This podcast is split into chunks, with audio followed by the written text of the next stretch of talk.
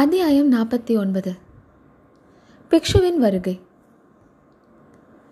சுக்கிலபட்சத்து பிரதமையில் சிவகாமி வாதாபி நகரின் நார்ச்சந்தியில் நடனமாட ஆரம்பித்தாள். சுக்கிலபட்சம் முடிந்து கிருஷ்ணபட்சம் வந்தது. கிருஷ்ணபட்சம் முடிவடைந்து மீண்டும் சுக்கிலபட்சம் வந்தது. சிவகாமியின் வீதி நடனம் இன்னும் நடந்து கொண்டேதான் இருந்தது.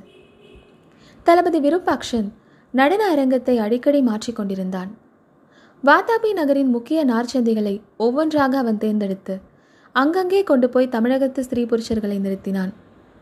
சிவகாமியும் அங்கங்கே போய் நடனமாடினாள். அந்த காட்சியை பார்ப்பதற்கு தினந்தோறும் மக்கள் பெருந்திரளாக கூடினார்கள். ஸ்திரீகளும் புருஷர்களும் சிறுவர் சிறுமியர்களும் திரண்டு வந்தார்கள். அரசாங்க அதிகாரிகள் ரதமேறி வந்தார்கள். அந்த புறத்து ராணிகளும் சேரிகளும் பல்லக்கில் ஏறி வந்தார்கள். புலிகேசி சக்கரவர்த்தி காஞ்சியிலிருந்து சிறைப்பிடித்து கொண்டு வந்த நாட்டிய பெண் வாதாபி நகரின் வீதிகளில் நடனம் ஆடுகிறாள் எனும் செய்தி எங்கெங்கோ பரவத் தொடங்கியது. அதன் பயனாக அக்கம் பக்கத்து ஊர்களிலிருந்தும் ஜனங்கள் மேற்படி காட்சியை பார்க்க வந்தார்கள்.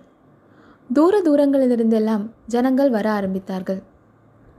தேசமெங்கும் நாலா திசைகளிலும் இதை பற்றியே பேச்சாக இருந்தது. சிவகாமியின் விஷயத்தில் வாதாபி ஜனங்களின் மனோபாவம் முதலில் ஒரு விதமாக இருந்தது.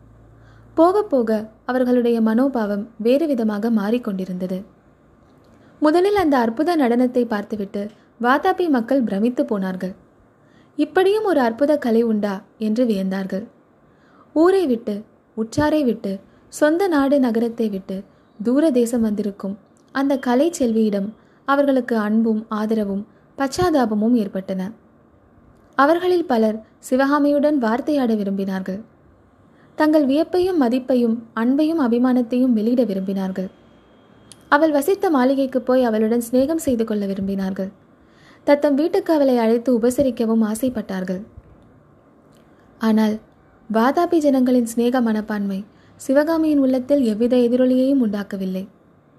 நடனம் ஆடும்போது ஏற்பட்ட கிளர்ச்சிக்கு பின்னர் இயற்கையாக தோன்றும் சோர்வும் ஏற்கனவே குடிக்கொண்டிருந்த மனக்கசப்பும் சேர்ந்து சிவகாமியை அவர்களுடன் முகம் கொடுத்து பேச முடியாமல் செய்து வந்தன. நாள் ஆக ஆக அந்த தமிழகத்து நடனப்பெண் ரொம்ப கர்வக்காரி என்ற செய்தி நகரம் எங்கும் பரவிற்று. ஆரம்பத்தில் ஏற்பட்டிருந்த அபிமானம் அனுதாபம் எல்லாம் வெறுப்பும் பரிகாசமுமாக தமா மாறத் தொடங்கின. சிவகாமி வரும்போதும் போகும்போதும் ஜனங்கள் அவளை பற்றி பரிகாசமாக பேசுவதும் கேலி செய்து சிரிப்பதும் அதிகமாகி வந்தன. ஆரம்பத்தில் சிவகாமியின் நடனத்தை அற்புதம் என்றும் தெய்வீக கலை என்றும் சொல்லி வந்த அதே ஜனங்கள் கொஞ்ச நாளைக்கெல்லாம் அதை பைத்தியக்காரியின் கூத்து என்று சொல்லத் தொடங்கினார்கள். சிவகாமி சிவிகையில் போகும்போது சிறுவரும் சிறுமிகளும் ஊழையிட்டு கொண்டு பின்னால் ஓடினார்கள். சில சமயம் மண்ணையும் அவள் மீது வீசி எறிந்தார்கள். இதையெல்லாம் சிவகாமி சிறிதும் பொருட்படுத்தவில்லை. அவளுடைய நெஞ்சில் வைரம் பாய்ந்திருந்தது. அசைக்க முடியாத ஒரு உறுதி அவள் மனதில் ஏற்பட்டிருந்தது.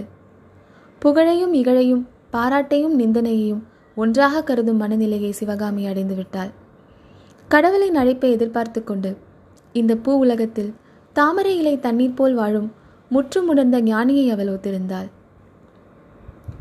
சிவகாமி வாதாபி வீதிகளில் நடனமாட ஆரம்பித்து ஏறக்குறைய ஒன்றரை மாத காலம் ஆயிற்று.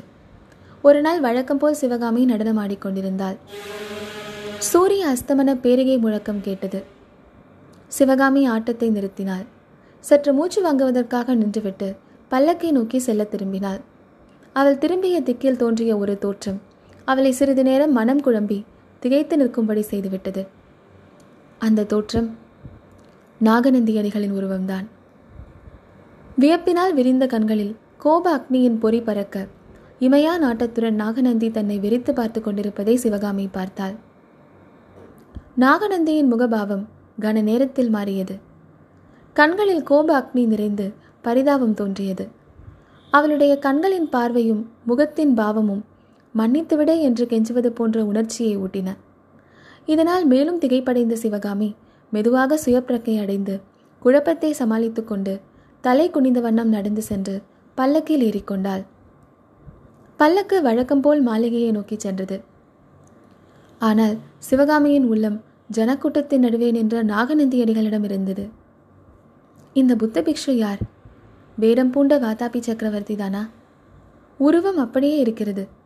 ஆனால் கண்களின் தோற்றத்திலும் முகபாவத்திலும் எவ்வளோ வித்தியாசம்? உணர்ச்சி என்பதே இல்லாத கல்லெஞ்சை பிரதிபலிக்கும் புலிகேசியின் முகத்திற்கும் கனிவும் இரக்கமும் கலை பரவசமும் ததும்பிய பிக்ஷுவின் முகத்துக்கும் எவ்வளோ வித்தியாசம்? பிக்ஷுவின் தோற்றம் சிவகாமிக்கு பல்லவ நாட்டையும் அரண்ய வீட்டையும் நினைவூட்டியது. அந்த காலத்து வாழ்வெல்லாம் ஞாபகம் வந்தது. உண்மையில் ஒரு வருஷத்துக்கு மேல் ஆகவில்லை. ஆனால் எத்தனை யுகமாகிவிட்ட மாதிரி தோன்றுகிறது. மாளிகையை அடைந்த பிறகும் சிவகாமியின் உள்ளம் வழக்கமான அமைதியை அடையவில்லை. ஏதோ ஒரு ஆவல் அர்த்தமில்லாத பரபரப்பு அவள் மனதில் குடிக்கொண்டிருந்தது. அவளுடைய உள்ளம் அப்படி யாரை எதிர்பார்த்தது? அவளுடைய கண்கள் யாரை எதிர்பார்த்த அவ்விதம் அடிக்கடி வாசல் பக்கம் நோக்கின? நாகநந்தி பிக்ஷுவையா? இரவு. ஒரு ஜாமம் முடியும் தருவாயில் நாகநந்தி அந்த மாளிகைக்குள் நுழைந்தபோது சிவகாமியின் கண்களில் தோன்றிய ஒளியும் அவளுடைய முக பாவமும் அவள் புத்த பிக்ஷுவைத்தான் எதிர்பார்த்து கொண்டிருந்தாள் என்பதை உணர்த்தின. நாகநந்தியும் சிவகாமியும் ஒருவர் முகத்தை ஒருவர் ஏறிட்டு பார்த்தார்கள். அவர்களுடைய கண்களின் தீஷண்யம் ஒருவருடைய இருதய அந்தரங்கத்தை இன்னொருவர் ஊடுருவி பார்க்க முயன்றதாக தெரியப்படுத்தியது. சற்று நேரம் அந்த மாளிகையில் மௌனம் குடிக்கொண்டிருந்தது. மௌனத்தை கலைத்து கொண்டு பிக்ஷுவின் தழுதழுத்த குரல் சிவகாமி என்னை மன்னித்து விடு என்று கூறியது.